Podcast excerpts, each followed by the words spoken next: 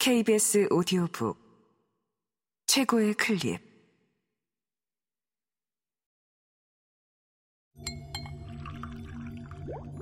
KBS 오디오북.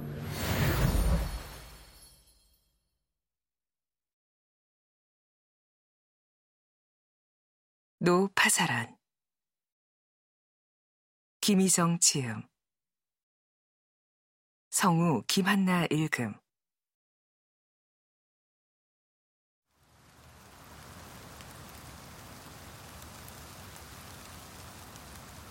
숙소는 버스 정류장에서 10분도 채 걸리지 않았다.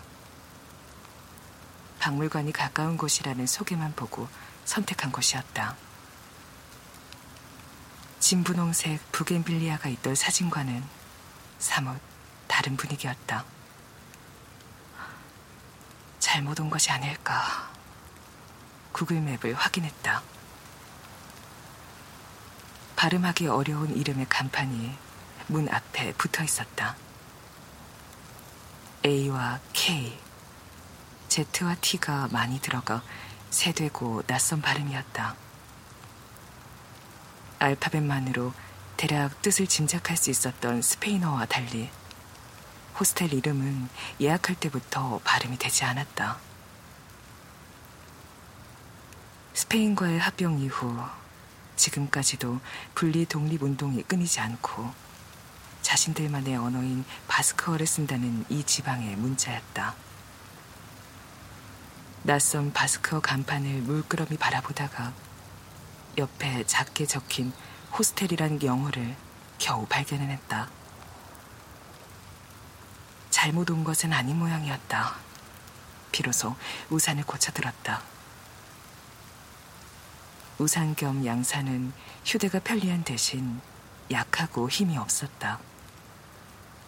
살이 부러져 한쪽이 내려앉은 우산 속으로 빗물이 떨어져 왼쪽 어깨가 다 젖어버렸다. 점퍼를 입고 오지 않은 걸 후회했다. 얇은 셔츠 속으로 한기가 파고들었다. 방수가 되지 않는 배낭도 다 젖어 있었다. 방에 들어가 포근한 이불 속으로 파고들고 싶은 마음이 간절했다. 벨이 보이지 않았다. 현관문 주변을 샅샅이 살펴도 초인종은 눈에 띄지 않았다.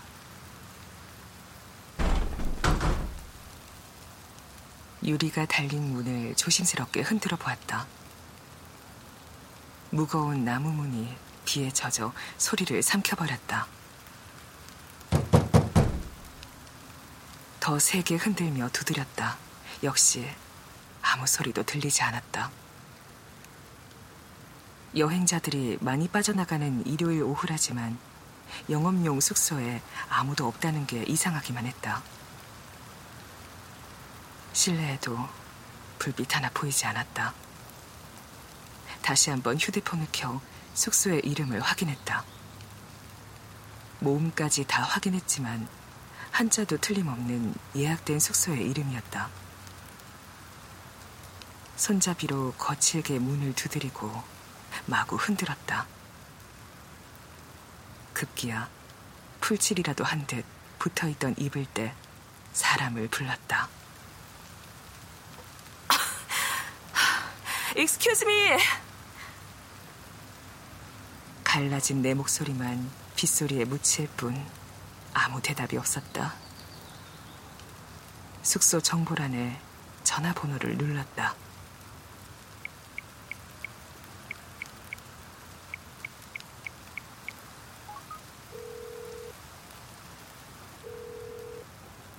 신호음이 아홉 번을 울리고서야 여자의 목소리가 들려왔다. 그러나 억센 바스크 억양의 영어가 도무지 귀에 들어오지 않았다. 예약한 숙소에 왔는데 왜 아무도 없느냐? 나는 다짜고짜 용건만 말했다.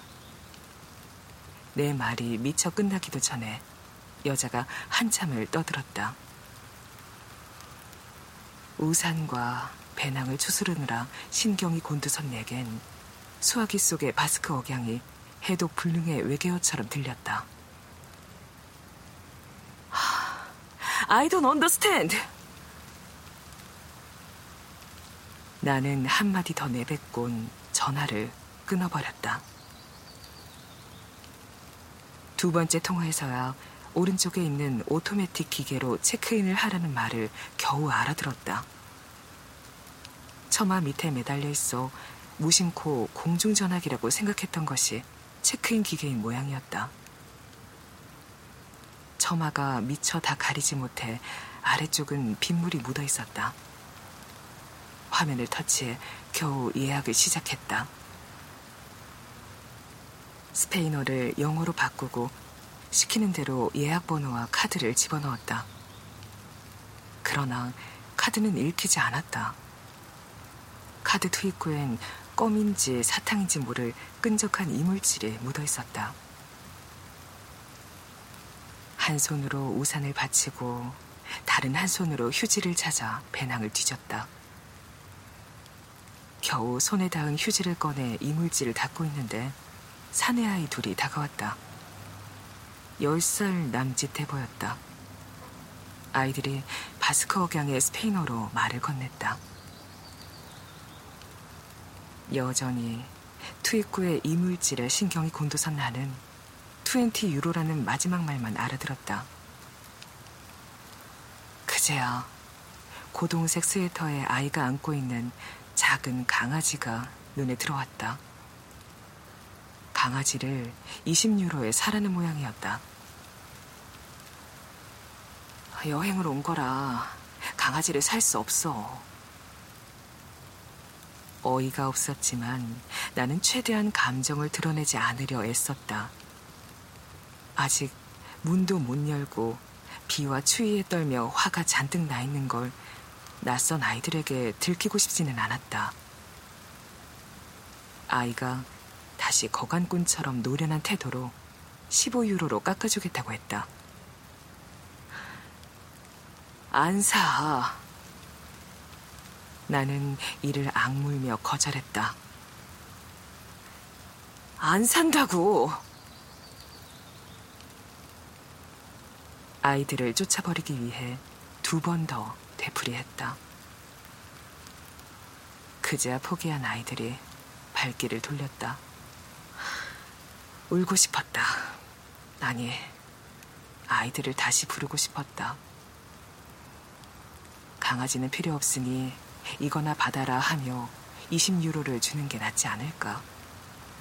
그러나 그건 아이들을 거린으로 만드는 게 아닌가. 아니, 이 시골 아이들에게 20유로를 쓸 마음이 없다는 게 더 솔직하지 않을까? 나는 갈피를 잡지 못하는 상념에 빠져 골목을 돌아 나가는 아이들을 바라보았다. 도대체 왜 이 작은 마을까지 온 걸까? 나는 아이들이 사라진 골목을 바라보며 묻지 않을 수 없었다. 왜 여기까지 와서 문전박대를 당하고 있는가? 다시 전화를 걸었다.